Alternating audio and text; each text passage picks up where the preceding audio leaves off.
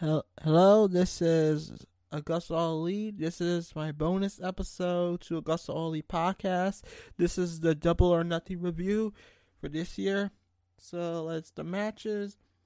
Serena Deeb versus Riho for the NWA Women's Champion for the buy-in.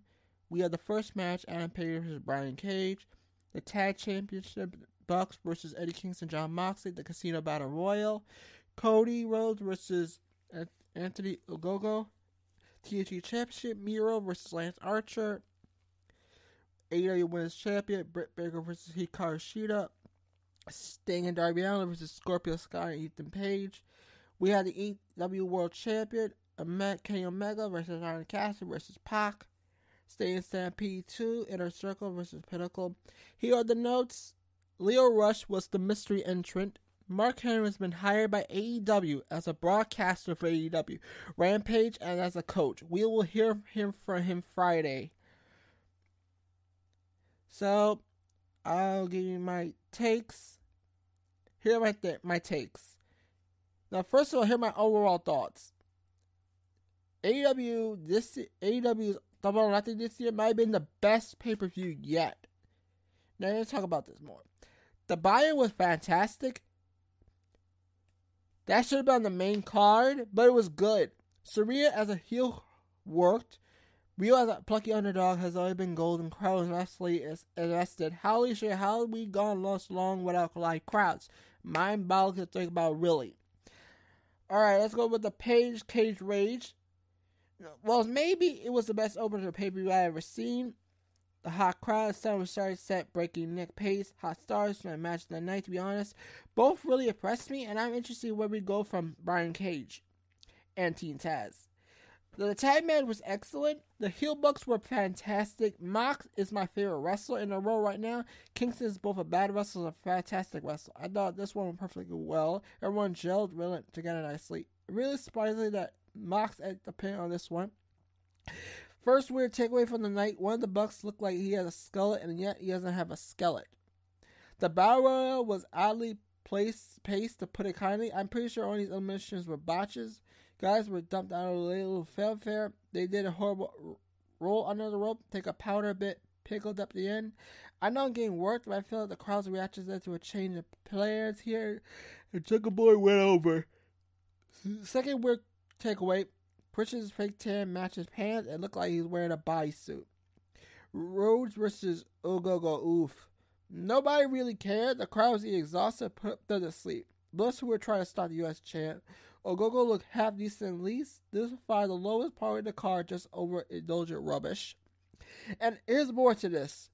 Why would Cody have a few, have him get the win? Besides, the wrong men won in this bad bad match. Even though it was a bad match, I felt the wrong man has won. I did Ogogo should have won that match. And that's my opinion. Okay, Miro Archer seen the rush and didn't really pick up too much steam but it was over. Kind of left match for me, to be honest. I'm a big Miro fan. Anyway, Miro continues to be booked like a beast, so I can't say I'm too unhappy.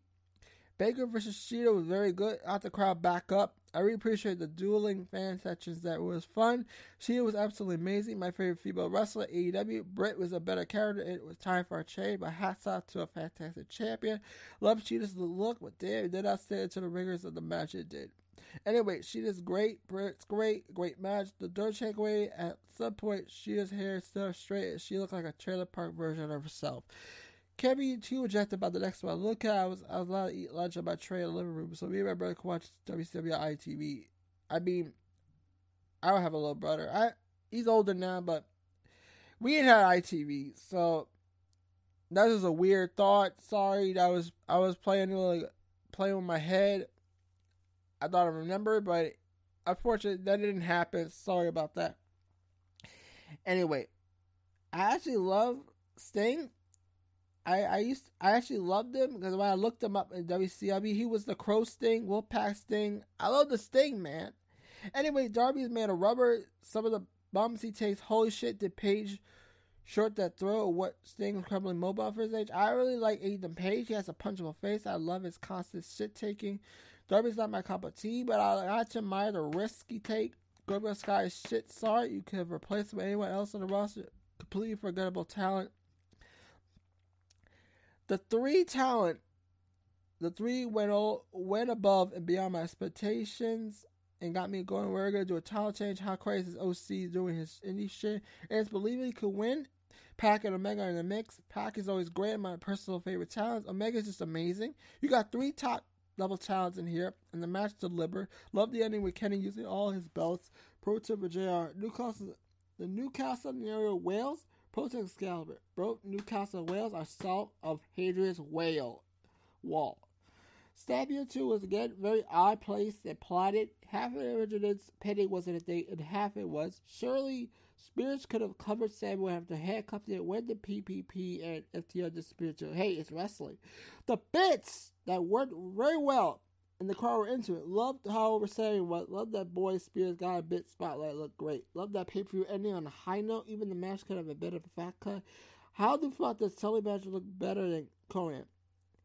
So that was my review of AEW Double or Nothing.